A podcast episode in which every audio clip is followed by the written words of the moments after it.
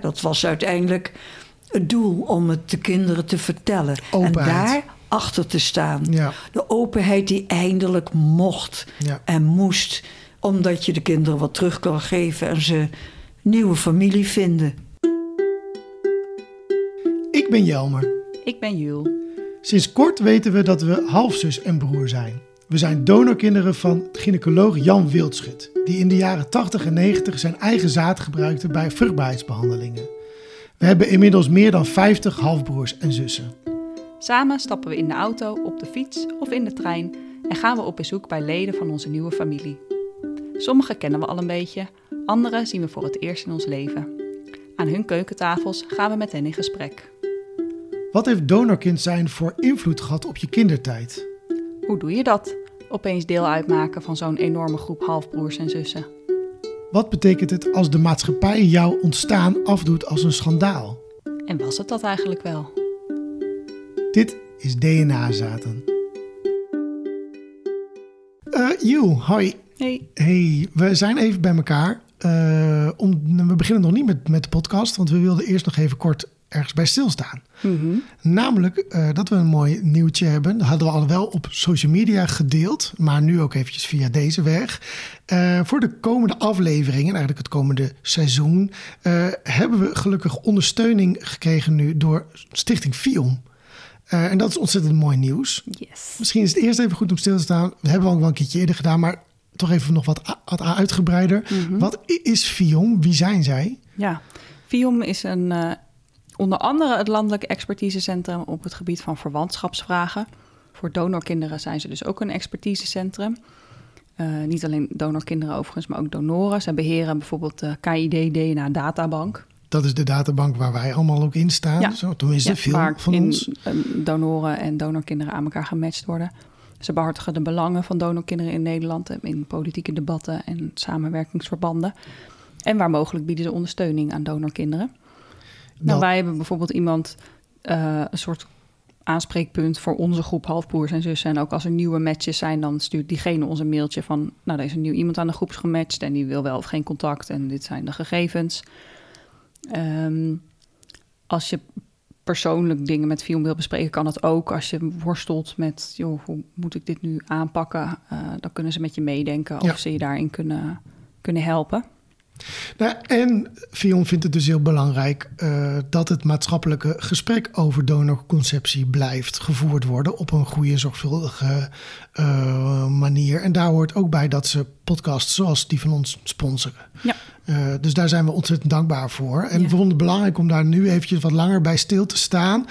De afleveringen die nog dit seizoen gaan komen, zullen we dat alle, wel kort even noemen, maar niet meer zo lang bij, bij stilstaan. Daarom willen we dat nu even doen. Ja. Hey, en wat, ehm, wat kunnen wij doen met de financiële ondersteuning die we hebben gekregen? Waar gebruiken we dat voor? Ja, dat is misschien best een goede vraag. hè, Want we zeggen heel vaak, ja, steun ons, steun ons. Ja. Maar wat, wat gaan jullie met het geld doen? Dan gaan jullie er lekker van eh, uit, eh, uit eten. Je, dat ook? Nee.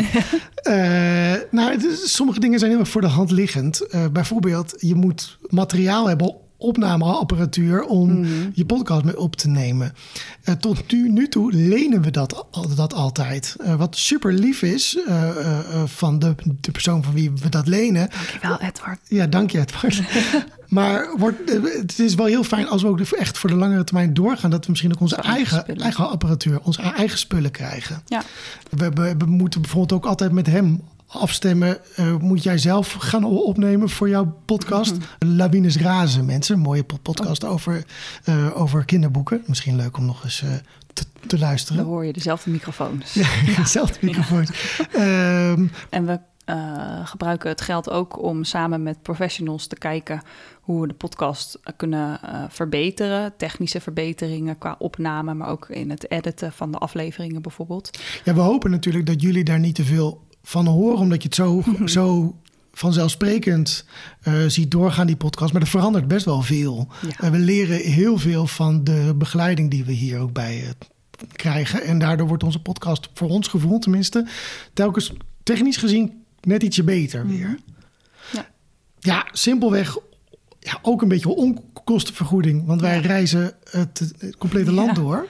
Benzine is niet meer zo goedkoop als dat het vroeger was. Nee, en uh, dat, is ook, ja, daar, dat is ook gewoon heel fijn om daar Ja. wat van... eh, Ja, en niet alleen de uren en kilometers in de auto, maar ook gewoon de uren die we eraan kwijt zijn. Met het maken van een podcast. Ja. Met het voorbereiden van een gesprek, het voeren van een gesprek, Ja. het editen, eh, ideeën voor nieuwe afleveringen. Nou, eh, de social media bijhouden, de website, Ja. alles updaten de hele tijd. Er gaat eigenlijk nog best wel veel eh, werk in zitten. Ja, daarom was er voor ons ook zo'n punt op een gegeven moment dat we dachten, ja, kunnen we hier nou nog mee doorgaan? Want de druk wordt zo groot, omdat we het zo naast al onze andere dingen mo- moeten doen. Mhm. Eh, dus die ondersteuning geeft echt lucht.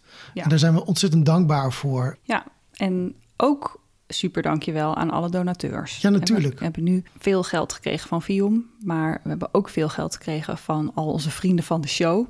En dankzij jullie, dankzij onze vrienden van de show, konden we seizoen 2 maken. Dus alle afleveringen tot nu toe. En dankzij jullie en Vium kunnen we nu verder met seizoen 3, 4, 5, Zes, zeven. 7. Ja, misschien. gaan we zien waar het schip Ja, strandt. precies. Ja, dat weten we zelf ook niet. Maar dat merken we wel. Nou, dat, daar wilden we even bij stilstaan. Ja. Laten we nu gauw overgaan naar de echte podcast. Veel luisterplezier. Joe.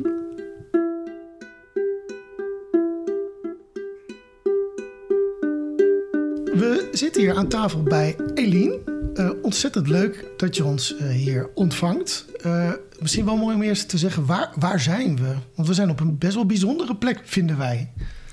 Ja, we zijn bij mij in Amsterdam. Ja, echt hartje, hè?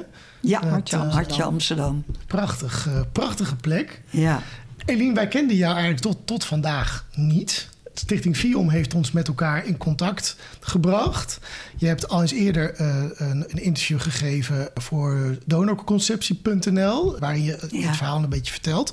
Ehm, maar wij doen in principe vandaag alsof, alsof de luisteraars, ja, die kennen jou waarschijnlijk ook nog niet echt goed. Eh, dus we gaan het wel bij het begin beginnen. Ja. Maar misschien is het eerst leuk om jou te vragen, eh, toch Ju, eh, om haar te vragen wat, wat, wat ze meegenomen is. Ja, ja, wat je meegenomen Oh, hebt. ja. ja. Want Ik- dat doen we ook, ook bij jou. Dat vinden we leuk om te Ja. vragen. Wat heb, heb je, je hebt iets meegenomen wat voor jou doet denken aan dit verhaal? Of aan, eh, Hier heb ik een eh, figuurtje van klei. En dat doet me denken aan de grijze klei die we op de lagere school hadden. Ja. Daar moesten we mee kleien. En dan moest je een mandje of een poppetje maken. En dat moest naar de. Toen moest het weer in elkaar, want het was oorlog, dus er was helemaal geen materiaal. En de volgende keer kreeg je dezelfde klei en maakte je weer Oh. Een figuurtje of een Ja. poppetje of wat dan ook. Dat doet mij denken aan de soepelheid die je als kind vanzelfsprekend hebt. Dat deden we, iets kapot maken en weer opnieuw maken. De soepelheid die ik, eh, om met veranderingen om te gaan. Oh ja. Nou, dat heb ik in dit onderwerp wel eh, ja. met me meegemaakt. Ja, Ja. De, de kneedbaarheid van een kind misschien ook. Maar ook dat een kind dingen gewoon aanneemt zoals ze zijn en daarmee overweg kan. Ja. Ja, ja, en je refereert meteen al aan de oorlog. Dat ligt ook een tipje van de sluier op. Ehm, je bent eh, ouder, je bent geen donorkind. ik ben over de tachtig, zeg maar. Ja, ja. ja. En je bent moeder van Ja. donorkinderen. ja. Ja, ja. Maar nee, het is alleen als symbool dus bedoeld. Ja, Dat ik dacht, nou, die soepelheid, die is toch nodig voor ons als, eh, als ouders. Hè? Omdat je toch, ja, voor de oudere ouders. Hè? Ik ben natuurlijk van de tijd eh, dat het zo geheim was. Dat je niks mocht vertellen. En dat je erg blij was als de dokter eh, je in, ja, een eh, donor voor je uitzocht. En daarmee ben je natuurlijk ook zo afhankelijk van hem. Als hij jou aardig vindt, dan dacht ik wel... nou, dan hoop ik ook maar dat hij een eh, aardige donor eh, een uitzoekt voor donor je. voor. Dus Ja. je was afhankelijk, heel erg afhankelijk. Ja. Dat zou eigenlijk niet zo moeten zijn, maar zo was het wel. Ja, ja, ja. En die geheimhouding heb ik 55 jaar eh, volgehouden. Jeetje. Dat was lang. Nou, Wil je ons eens meenemen? Want meestal voor deze podcast blikken wij een beetje terug naar de jaren 90, jaren 80. Dat is de tijd waarin wij eh, eh, eh, te- ter wereld zijn Ja. gekomen.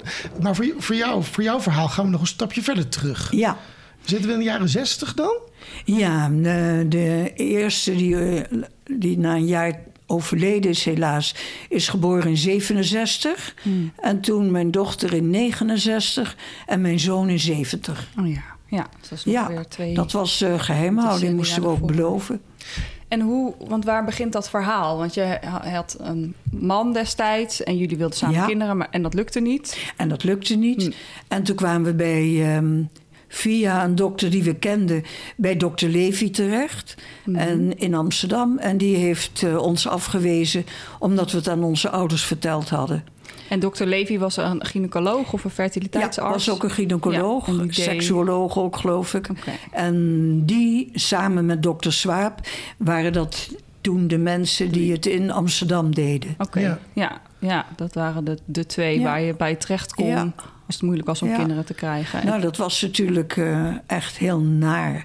En toen zijn we terechtgekomen bij eh, dokter Swaap, ja, toen ben je naar zijn collega gegaan. Want bij de collega. je bedoelt, eh, jullie zijn afgewezen, je bedoelt omdat jullie eh, eh, Het aan aan, aan onze jou ouders- hadden verteld van we zijn van plan om met behulp van een anonieme donor. Ja, het, het feit op zich dat het eh, bij mijn man niet ging Ja, precies. om kinderen te krijgen. Ja. Dat hadden we verteld Oh, aan ja. onze Ah, ouders. Ja, zonder dat we wisten dat dat niet mocht. Ja. En, dan, en dan stond je dus in die tijd eh, buiten eh, Ja. eigenlijk, want dat kon al niet, dat mocht niet. Nee.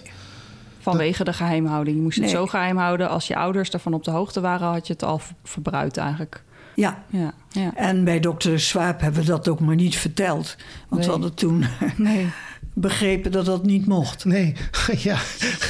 Er werd niet veel eh, gevraagd eh, hoe je zelf was, of je geschikt was als ouders. Dat ging nogal makkelijk. ja. Mhm. Was het meteen duidelijk van dan gaan we voor, eh, voor KID, voor donorsperma? Oh, bij ons hadden we dat. Ja, ik had ervan gehoord. Via een Amerikaan. Want daar was het al eerder kennelijk. En toen dacht ik, oh god, wat vreselijk dat mensen dat kunnen doen. Hè? Een soort afkeer. Maar ja, als je er zelf voor Ja. komt te staan, dan is het even een ander verhaal. Ja. Wij waren dolblij dat tenslotte kon ik wel kinderen krijgen. En dan, eh, dat is al de helft. ja. Ja. En dan. eh, en een uitgezochte donor, ja, daar stelden we ons. eh, ja, daar hoopten we allemaal op dat het goed zou lukken. En dat is natuurlijk ook zo. ja. Wat wel zo is, toen mijn baby de eerste geboren werd, heb ik wel moeten wennen. De eerste maanden. Ja. Meer, denk ik, dan mijn eh, familie en eh, vriendinnen. Ja. Ja, ik moest wennen, omdat het kindje leek helemaal niet op Nee. mij. Dus leek op de andere kant. Ja. En die was geheim. Ja, dat gaat over en je hecht je aan je kinderen. Dan gaat dat allemaal goed. Maar het gemis aan de andere kant heb ik altijd gevoeld. Ja, heb je dus eigenlijk vanaf het begin al... Ja, zeker als er gepraat wordt over gelijkenissen. Ik denk, ja, ze vonden hem allemaal op mijn eh, ex-man lijken. Ja, dat kan wel. ja. Maar eh, het ik zijn eigenlijk dacht, twee wildvreemden van elkaar, genetisch Ja. gezien. Ja. ze weten van niks. Dat is meer het geheim Ja. waar je al erop gedrukt wordt. Dat is niet leuk. Ja, nee. Het lijkt me ook een, een tegenstelling die in je leeft. Dat je dus aangeeft van, nou, ik heb het in die eerste tijd best wel moeilijk mee gehad. Want ik dacht, wat, heb- wat, waar kijk ik nou, nou naar en wie is de andere kant? En de tegenstelling zit erin dat je daarna wel het nog een keer eh, hebt gedaan. Zeg maar dat er meerdere kinderen op die manier. Eh, Oh ja. Ja. oh ja, want je wil wel kinderen. Hmm. Ik bedoel, het is alleen de eerste maanden moet je meer wennen. Ik tenminste. Ja. Dat geldt natuurlijk ook niet voor iedereen, maar ik wel. Ik moest echt wennen. Ik had het er moeite mee en kon het nergens kwijt. Nee, nee, want je hebt het aan niemand bij- ja, verteld. Je, je, je man, die dus de vader is, die heeft een ander verhaal. Hè? En ik heb een, mijn eigen verhaal. Ja. Dat is niet hetzelfde. Dus onderling konden jullie daar ook niet goed nee, over praten. nee. Maar hij had er minder moeite mee dan ik. ja, Ja, In het begin. Ja, ik eh, had zo op een hoge berg geleefd, die negen maanden zwangerschap. Dat was voor mij echt de hemel. Het is gelukt. Ja, En dan ga je even terug naar de aarde. ja. Tja.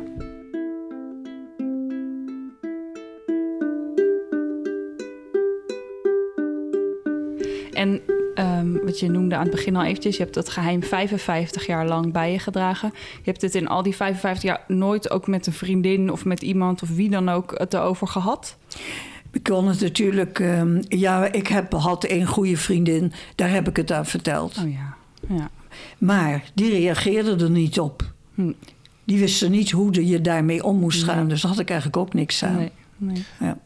Hoe is Ja, dat is natuurlijk een, een erg grote vraag. Maar hoe is die 55 jaar geweest? Uh, is er veel worsteling bij jou van binnen geweest? Als in, ik, ik, ik wil het ze vertellen of ik, ik wil dat ze ook weten waar ze vandaan komen. Ja, als ze kleiner zijn natuurlijk niet. Want ik was, ging helemaal mee met het niet vertellen. Ja. Het uh, is het kind van je man. Ja. En dat wil je ook. Het is natuurlijk inderdaad, een, iemand anders zei dat ook egoïstisch. Wij hebben helemaal niet gedacht aan uh, belangen van het kind. Hmm. We hebben gewoon gedacht, nou het kind is oké natuurlijk, want die heeft de vader, de opvoedvader. Ja. Ja. Die hoeft verder niks te weten. DNA bestond natuurlijk niet. Nee. Zo was het goed. En ja, later, veel later. Ja, bij mij eh, gebeurde er pas wat toen ik het. ehm, toen ik Esther de Lauw aan het woord eh, hoorde in Verborgen Vaders. Maar het was eigenlijk nog een ander eh, programma. En Dat was een aflevering van andere tijden. Van andere tijden, ja. En er Esther de Lauw, een medemaker van onze podcastcollega's De, de Ja. Kwaakt. En van St- Stichting Donorkind ook. En zij deed mee in een programma. Daarom de muziek kun je het meer... Zij kwam op de televisie en toen noemde ze de naam van dokter Swaap. Ja. Mijn diepste geheim. Ik dacht, dat kan niet. Een donorkind die het weet, dat Ja. mocht toch helemaal niet? Ja. Maar dat was wel zo. En, En toen ging het bij mij spelen. Oh, ja. Toen ging ik denken, hé, hey, mijn kinderen zijn al lang volwassen. Misschien hebben ze wel andere Want ideeën hoe lang, hoe lang voordat je het daadwerkelijk aan je kinderen hebt verteld... was die uitzending met Esther de Lauw? Oh, dat was eh, kort van tevoren. Oké. Dat ging bij mij toen spelen. of- Toen heb ik anderhalf jaar gesprekken Oh, gehad ja. met mijn ex-man. Wel vertellen, niet vertellen, waar ben je bang voor? Ah, voor de boosheid van de kinderen. Af, dat je er een kwijtraakt. Misschien En- wel alle twee. en was dat angst voor boosheid, als in boosheid eh, dat jullie het zo lang niet hebben verteld? Of boosheid dat ze van een donor Nou, zouden zijn? Ja, eigenlijk alle... Ja, eigenlijk dat meer. Het complete pakket. Het hele pakket, ja. Ja. Ja. Ja. Het hele pakket. De schok zo groot was. Dat Ja, het niet meer te ben ik heel herstellen zou bang voor zijn. geweest. Ja. ja. Maar goed, het ging borrelen toen eh, ik het eh, de programma had gezien van Esther de Lauw. Ik ging praten met mijn ex-man, maar die wilde van niks weten. En na anderhalf jaar, met behulp van mijn jongste broer, heeft hij eh, gezegd: dan ben ik akkoord. En toen ging ik bellen. Hm. Mijn dochter woonde in Ierland. En ik zei: Het gaat niet over ziekte of dood, maar we moeten met het oude gezin bij elkaar komen. Toen zei ze: Nou, vertel maar waar het over gaat, dan kan ik me voorbereiden. Want we komen nooit meer met het oude gezin bij elkaar. Ja. Toen zei ik: Nou, dat, dat, ik kan het niet half vertellen. En toen begon ze te raden. Toen zei ze: Gaat het over ons? Ja, zei ik: Het gaat over jullie. En toen zei ze: Ben Steven of ik zijn niet van papa. Dat kwam dus al bij haar op. Kwam, ja. Ja. dat Ja. zei ze ineens. Ze dacht dat ik vreemd was gegaan natuurlijk. Mhm. Nou ja, toen eh, kon ik het natuurlijk, moest ik het wel vertellen. Dus zo heb ik het verteld. Door de telefoon dus. En mijn zoon was bij, die was op vakantie in Spanje. En de vader zou het vertellen aan de zoon. Zo die hadden jullie was- dat afgesproken. Jij Ja. zou het aan je dochter vertellen Ja, en eh, je ex-man aan ja. de zoon. Ja. En die was ook niet voorbereid. Maar die heeft toen hem terug laten bellen. En die heeft het opgeschreven. En die heeft het als een brief voorgelezen aan hem. Dus uiteindelijk, want jullie plan was eigenlijk... we moeten bij elkaar komen Ja. en het Ja. dan vertellen. En uiteindelijk is het allemaal telefonisch dan ja, toch maar eh, ja, gegaan. is het gebeurd. Ja. En, en van waar zegt jouw dochter, we komen toch nooit meer bij elkaar? Of had het met corona te maken dat je niet Het naar elkaar oude gezin kwam omdat we gescheiden waren, niet meer bij elkaar. Oké. We zagen elkaar allemaal, maar niet meer als gezin samen. Nee. nee. Dus dat maakte het wat moeilijker. Maar ja, corona maakte het ook moeilijk. En de afstand. En ik ging gewoon bellen. Ik kon het niet meer eh, voor me houden. nee. De kurk was van de fles. Het moest eruit. Ja, Ja. En hoe, Ja. hoe reageerden ze? mijn eh, dochter nam het heel goed op. Zij zei ook meteen: Jullie valt niks te verwijten. Hè, je hebt het eh, eerlijk eh, gedaan. En KID, dat, ja, dat was oké. Was schokken natuurlijk wel. En mijn zoon was heel boos. Ja. Mm. Heel boos. Ja, dat was moeilijk. Toen, na drie weken ben ik naar hem toe gegaan. En toen zag ik die boosheid. En toen kwam het eruit, toch, na een tijd. En hij was ontzettend boos over het feit dat we zo lang gewacht hadden om het te vertellen. Hmm. Hmm. Niet over het feit van KID. Nee. Hij zei dat zou ik zelf ook gedaan hebben. Ja. Maar dat jullie zo lang, en dat was niet het enige. Hij zei ook: Ik zou me niet voor kunnen stellen dat ik zo'n geheim niet met mijn eigen kinderen zou delen. Binnen het eigen gezin. Ja. Nou, dat was wat. Want dat geeft afstand, hè? Ja. Ja. Ja. Dat je toch denkt. Nou ja, hij keurt in die zin heel erg je- jouw keuzes en overwegingen en jouw 55 jaar iets met je meedragen af. Maar hoe, Ja. hoe, was, hoe was dat om dat te horen? Om dat te horen, Ja, voor mij. ja. Ja, moeilijk natuurlijk. Ja. Dit was eigenlijk waar je zo bang voor was van tevoren. Maar het ging lopen. Het, eh, hè, je weet dat die, de boosheid eruit moet. Ja. Je accepteert dat. Je kan ook niet anders, maar je accepteert dat. En je hoopt dat het weer in orde komt. En dat is het natuurlijk ook wel gekomen. Ze hebben... Binnen een week hadden ze hun families gevonden. Binnen een week. Ja. Wauw, is dat zo snel gegaan? Nou, de de, eerst mijn dochter. Eén week en misschien twee weken. Ja. Bij mijn zoon ook. Met een commerciële DNA-test of via Fion. Ja, ze moesten, ik moest het ook van ze doen, want ze vertrouwden mij ook niet meer. en, eh, en dus ik heb, eh, zij en ik hebben allemaal naar een. Ja, mijn zoon heeft het wel naar drie eh, databanken Ja, gebracht. precies. Ja, dat heb ik Amerikaanse. ook gedaan. En daardoor is het eh, gekomen. Oké, want het was Meteen voor hun dus gedeen. ook meteen duidelijk van... dan willen we weten wie het dan wel is. Ja. Ja, want het kan, Ja. Ook, kon ook nog zijn dat ze zeiden... oké, nou weet ik het, maar ik hoef, ver, hoef verder niet te Nee, weten nee, hoe het Of zit. ik nee. wil dan Nee. nog over nadenken. Ja. Nee hoor, meteen. Ja, En, want het verbaast me nog dat jouw dochter begint te raden... en dat ze dan eigenlijk een van de eerste dingen die ze zegt is... nou, dan zijn, pa, zijn Steven en ik niet van papa. Weet je, hadden ze van tevoren al wel Nou, vermoedens gehad? Eh, nou, ze, het kwam een beetje omdat ik had gezegd: het gaat niet over ziekte Mhm. of dood. En zij had gevraagd: gaat het over ons? ja, Ja, dan kom je daar al op. ja, ja. ja. Het was niet dat ze al dachten van... goh, ik lijk Nee, helemaal niet op mijn nee, vader... nee. of dat ze twijfels hadden. En Nee, dat hoor je hoor. soms ook wel eens dat mensen het al aanvoelen. Maar dat was Ja. niet zo. Ze hadden zelf geen maar dat, dat is haar verhaal, hè? Dus Ja. ik vertel Ja. gewoon Ja, wat ja, ze wat mij verteld heeft. Het is gaan lopen, zei je. Wat, wat bedoel je daar nou precies mee? Het is gaan lopen? Het, het, het- Ja, dat is gaan lopen. Daarmee bedoel ik dat ze hun eh, ver- verwanten en vader zelfs gevonden hebben. En is het ook nog gaan lopen tussen jullie, zeg maar? Oh, dat is ook weer gaan lopen. Ja. want ehm, ja, toen die boosheid eruit was, toen... Ik moet er niet te veel over, eh, het erover hebben. Want mijn enthousiasme en mijn opluchting is zo groot... Ja, dat ik wel eens een beetje te vol ervan zit. ja, Ja. En bij hem zijn de gevoelens anders weer. Ja. ja. En bij mijn dochter natuurlijk Ja. ook. Dat heb ik wel, eh, dat is wel wat. Maar ik was zo opgelucht Ja. dat, ze hun, ja, dat je ze wat terug kon geven. Je pakt ze wat af. Want door dat dit te vertellen, Mhm. maar je geeft ze ook wat terug. Dat gevoel had ik tenminste. Je geeft ze een eh, genetische vader terug aan eh, mijn zoon. En nou, wel twintig halfzussen en broers aan mijn dochter. Zo. ja, want dat is dus de, de uitkomst voor hun, zeg maar, een beetje geweest. Ja, en dat is ook best goed verlopen. Wat ik. eh, ja, en dat is ook heel gek. Toen. ehm, ik heb elf eh, broers en zussen van mijn eh, dochter eh, ontmoet. En die mocht ik ook komen. En die waren bij elkaar. En ik kom boven de trap op. En ik zie allemaal afwachtende gezichten naar me toe. En ik zei: Ja, jullie hebben niks met mij, maar ik heb wel wat met jullie. En dat was een, ja, zo voelde het zo nabij. Alsof ze echt een beetje familie waren. Ja. En zo voelt het ook. Want je hebt, eh, zij, zij, ja, ik heb een kind van hun vader. Ja, ja. Ja. En dat geeft ook een band. Heel gek. Kijk, En- zag ja. je, leken ze op elkaar inderdaad? Zag je, Nou, oh, wat je, kijkt dat- naar gelijkenissen.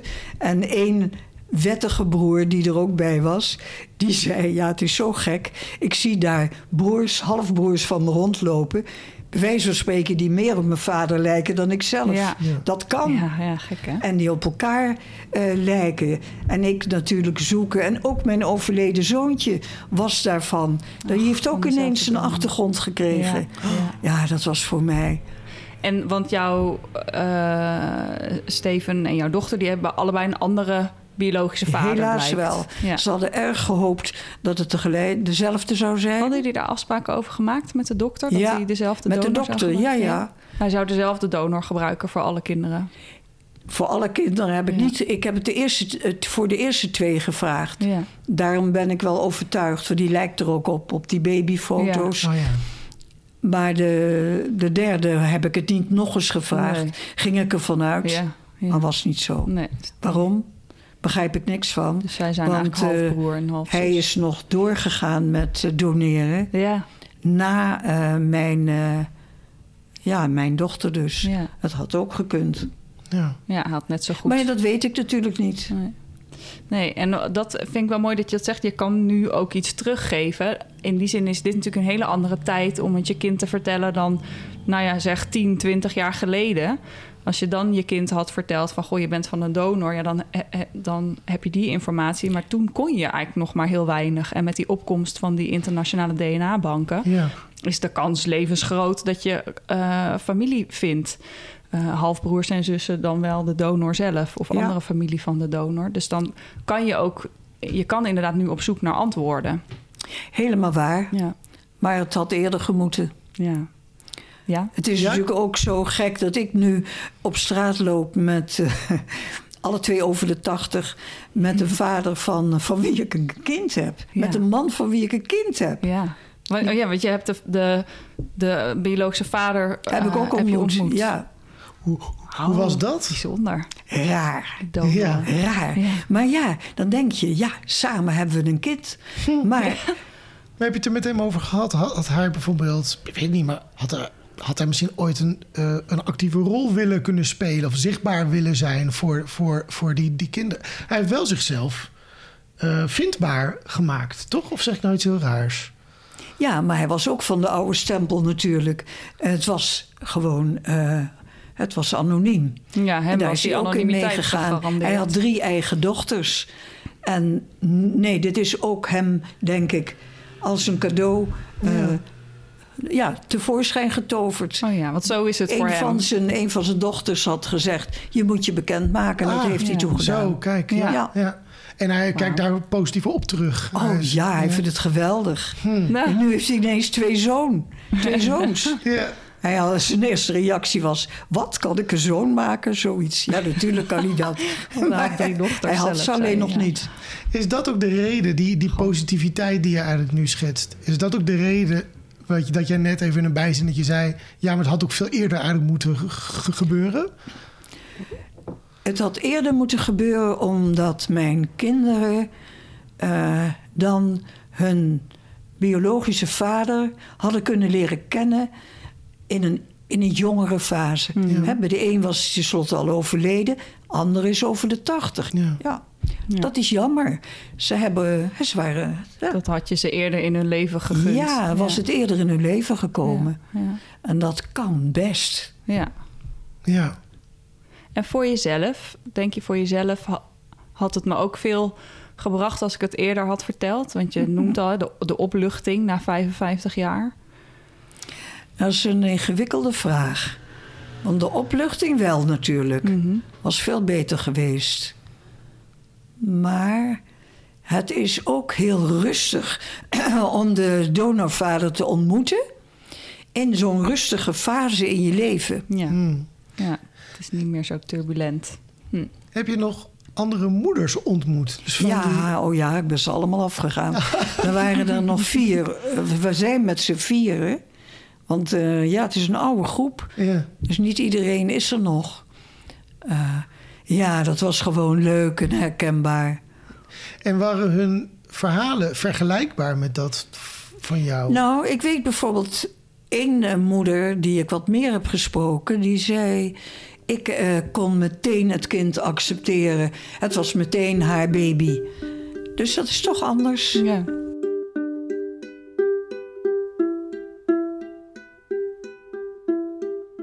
Wij hadden eh, mailcontact eh, de, de, de weken hier voorafgaand aan. Ik vond het heel mooi. Je omschreef ook in je laatste mail volgens mij van... oh, het is misschien mooi om met jullie te hebben over het feit dat er een feest aankomt. En dat is best wel een, bijzonder feest, hè? geloof ik. Ja, mijn eh, zoon die ehm, heeft ehm, zijn donorvader uitgenodigd. En mij ook.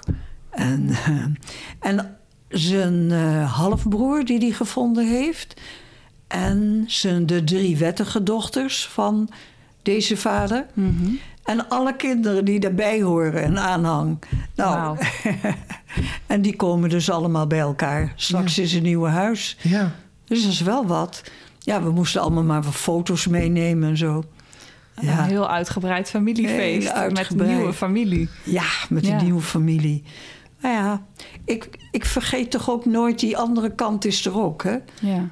Het is toch, toch bijzonder, deze nieuwe familie. Ja. Ja. Ze hebben een schok moeten ondergaan in het begin. En ik kan me voorstellen dat die nooit helemaal weg is. Mhm. Mhm. En je bent reuze blij als dan het verloop zo goed gaat.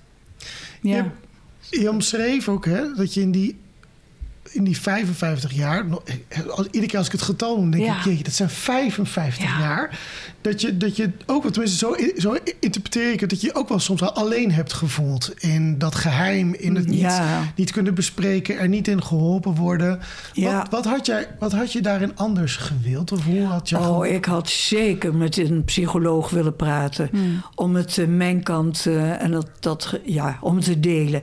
En ja, te delen en hoe moet ik er verder mee omgaan. Ja. Was het iets wat altijd op de achtergrond aanwezig is? Of komt zoiets in fases dat je het soms ook weer een poos vergeet... en dat je er dan weer een periode meer mee bezig bent? Of hoe was dat bij jou? Ja, dat gaat in fase. Je een hele hoop, zeker als ze jong zijn en opgroeien. Dan, nee, hè, dan ga je gewoon, eh, je leeft en je hebt Ja. het zelf ook Ja, druk. precies. Nee, dan gaat er al gewoon alles nou, vanzelf. Maar er zijn natuurlijk steeds momenten dat je eraan mee geconfronteerd wordt. Van waar lijken ze nou toch op? Hè? En eh, ik herken het niet. En dat was, ja, ze hebben, nu ik die halfzussen en broers ook heb leren kennen, denk ik, ze hebben, ah, het is net alsof ze ondernemender zijn dan ik. Oh ja. Mijn kinderen zijn ondernemender dan ik zelf ben. Ja. En dat zie ik bij die halfzussen en broers Ja. ook terug. En ik denk, wat raar. Maar ja, die vaders die hadden toch iets van een pionier in zich. Ja, En ik denk, eh, kennelijk. nou, Ja, ik vind het wel leuk. Ik vind het ook positief. Om die puzzel te kunnen leggen. Om puzzelstukjes op hun plek te zien vallen. Dat was het. En het is ook gek dat ik er zo blij mee ben. Ja, Wat, wat, wat, wat is daar gek aan? Het is toch gek dat ik blij ben met eigenschappen die ik zie Ja. in mijn kinderen. Nou, dat is mooi dat je het zegt, Die want niet ik denk... van mezelf zijn en ook niet van de opvoedvader. Ja, en het- Waarom ben ik daar blij om? Ja, go- goede vraag. Kun je hem zelf proberen te beantwoorden, die vraag? Ja, ik heb er natuurlijk wel over nagedacht. Ik denk dat het toch allemaal te maken heeft met die andere kant die ik zo gemist heb. Ja. Ja. En de bevestiging van wat je wel hebt gezien in je kinderen... en wat je nu kan plaatsen waarschijnlijk. Ja, Ja. Eigenlijk een beetje de- Ja. een soort, soortzelfde ontwikkeling die ik voor mezelf ook wel heb doorgemaakt. Dat je ook bij eigenschappen die je heus, je weest heus al wel wie je zelf bent. En je, je, je kent jezelf. Maar dat je nu ineens ziet dat dat klopt. dat je die bevestigd. eigenschappen hebt, dat is heel, eh, heel bevestigend. ja, Maar het is wel mooi dat je het zegt, omdat ik denk dat er heel veel eh, ouders van donorkinderen nog steeds in Nederland zijn die het hun kind nog niet hebben verteld, omdat ze misschien ook wel bang zijn voor wat dat voor gevolgen kan hebben qua.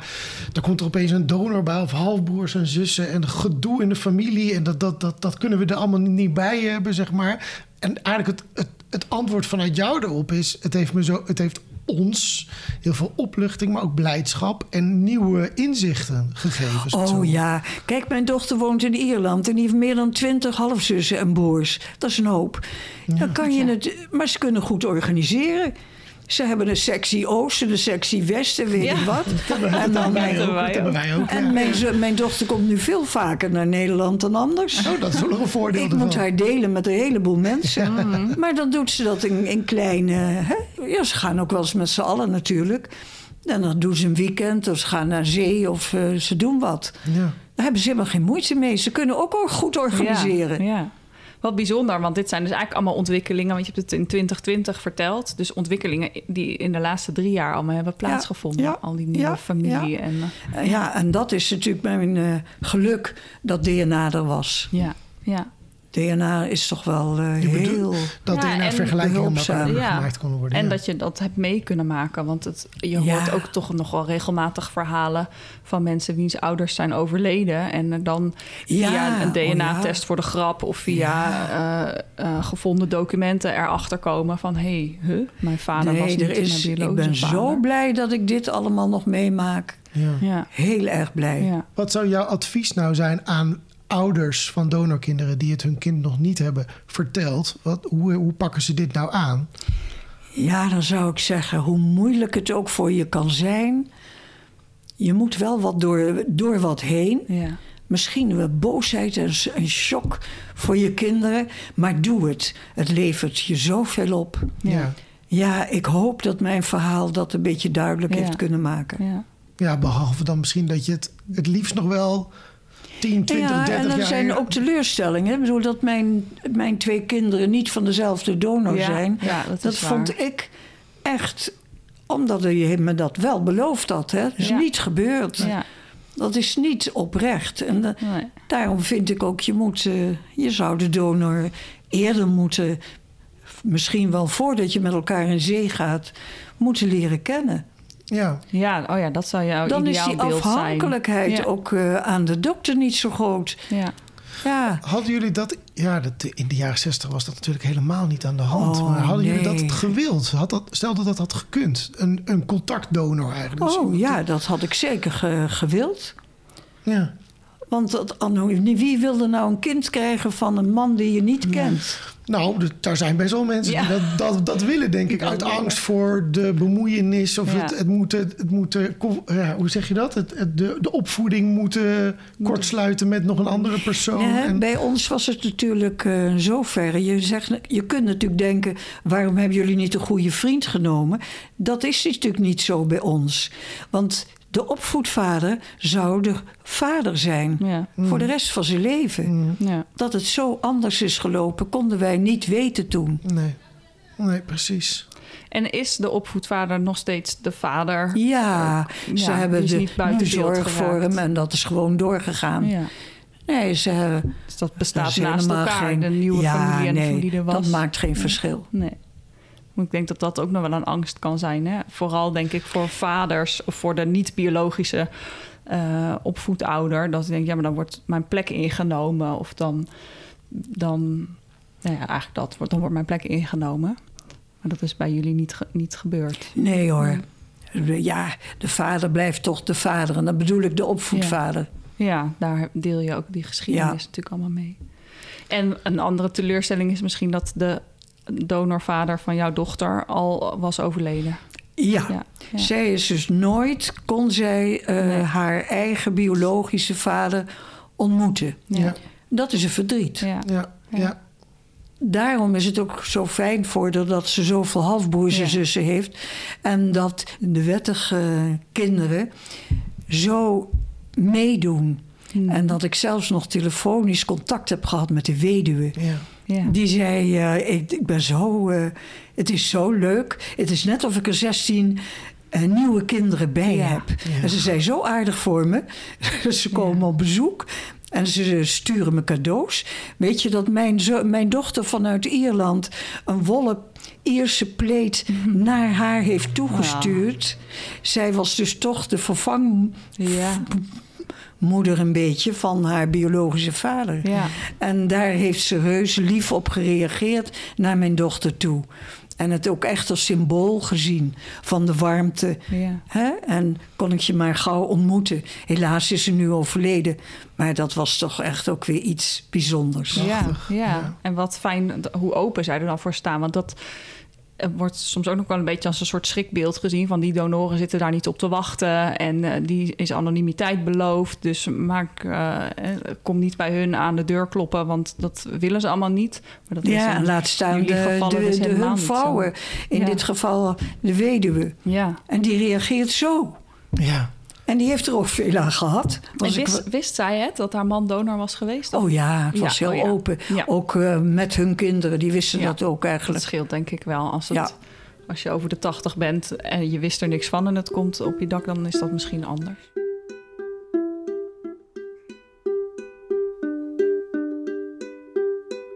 Hey Eline, wat wij met onze halfbroers en zussen eh, in de podcast doen, zijn de DNA-vragen. En dan gaan we een beetje op zoek naar wat zijn nou overeenkomsten en wat zijn verschillen. Ik denk in de tijd dat jij kinderen kreeg dat het eh, dat de algehele opvatting was dat het vooral belangrijk was dat het kind in een fijn gezin zou opgroeien en dat het dan wel goed zou komen. Dat vooral nurture heel erg van belang was. Maar jij noemde zelf ook al, ja, maar ik zag ook dingen in mijn kinderen die ik gewoon niet kon plaatsen. Hoe kijk jij naar dat debat nature-nurture? Is het vooral DNA of is het ook je opvoeding? Nou ja, je merkt aan. eh, natuurlijk is de opvoeding hartstikke belangrijk.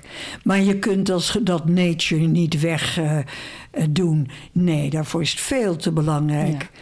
Net wat ik zei, ik zie eigenschappen van mijn kinderen die ik niet heb. Ja, Al is het maar de techniek. Nou, daar hadden we geen van tweeën. Nou, mijn zoon die is meer onder de auto dan daarboven. nee, ik overdrijf natuurlijk nu. Nou, en dat zie ik dan terug bij Ja. zijn eh, biologische vader. Hartstikke leuk. ja, ja, Het krijgt, je gaat anders naar je kinderen krijgen, kijken. Vollediger. ja. Ja, inderdaad. Het is vollediger. Het is meer omvattender als je alle, alle partijen in beeld hebt. Ja, Ja, het, voor mij eh, maakt het dat geheel. ja. We hebben nu denk ik drie kwartier met elkaar gesproken, zo, zoiets. En eh, al die tijd stond dat beeldje, dat kleine beeldje, nog steeds eh, naar ons te kijken. Eh, en ja, je, je verplaatst hem nog even. Dat, dat is wel mooi, want daar, zo af en toe zat ik er even naar te kijken. En dacht ik, oh ja, heel veel van dit verhaal gaat inderdaad over eh, de plooibaarheid van een mens. En de angst die mensen misschien wel hebben over, oh, dan zijn dingen kapot en kunnen niet meer goed gemaakt worden. Is dat iets wat een vertrouwen bij jou terug heeft gegeven? Dat dat dus kan, dat het wel degelijk goed kan komen? Dat dingen soms even kapot kunnen lijken, maar ook ge- ge- gelijmd kunnen worden? Ja, dat is wel goed gezegd. Eh, als kind eh, doe je dat automatisch, eh, accepteer je dat. Je klei gaat weer eh, in de doos kapot. En de volgende keer maak je weer wat, aan, wat nieuws. Maar als volwassene heb ik zo'n ommezwaai moeten maken. Ja, dat is een hele strijd natuurlijk toch geweest. En je kinderen En het ook. is zo goed verlopen. Ja, Het, eh, het blijkt te kunnen ja. geholpen door DNA om eh, te vertellen. Ja. Want daar ging Ja. het, eh, de ommezwaai. Hè, dat was uiteindelijk het doel om het de kinderen te vertellen. Openheid. En daar achter te staan. ja, De openheid die eindelijk mocht ja. en moest. Dat was voor mij echt prettig. Ja. ja. En dan word je natuurlijk ook eh, beloond, kun je zeggen. Omdat je de kinderen wat terug kan geven en ze nieuwe familie vinden. Ja, dan, dan En wordt daar weer een dus, nieuw eh, beeldje opgebouwd. Ja, mooi gezegd. Ja, een beeldje weer opgebouwd. Ja, Of een extra beeldje erbij. Ja. Uit- een uitgebreid beeldje. Een, eh, een, een beeldentuin. Wat een een beeldspraak. beeldentuin kun je wel zeggen zo langzamerhand. Ja, ja, daar weten jullie alles van. Jazeker. Ja, ja, ja, ja, ja. Ja. Een grote Ja. beeldentuin. Ja.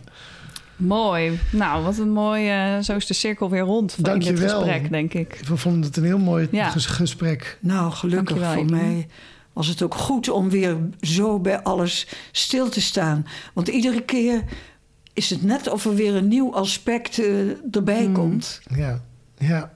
Dus misschien zien we elkaar nog eens een keer. Ja. Nou, Wie weet. graag. Dankjewel, hè, Eline. Dankjewel. ja alsjeblieft. Dit was DNA Zaten, een podcast van Jelmer en Jules. Wil je ons steunen? Ga dan naar vriendvandeshow.nl slash dnazaten. Je kunt ons ook volgen. Kijk dan op Instagram, dnazaten. Heb je behoefte aan meer informatie? Kijk dan op de websites van FIOM, Stichting Donorkind en het landelijk informatiepunt Donorconceptie. De linkjes vind je in de show notes en op dnazaten.nl. Ben je op zoek naar verdieping? Lees dan de roman Kit, K-I-D, die Jelmer heeft geschreven over zijn verhaal en die je kan vinden in de boekhandels. Tot de volgende!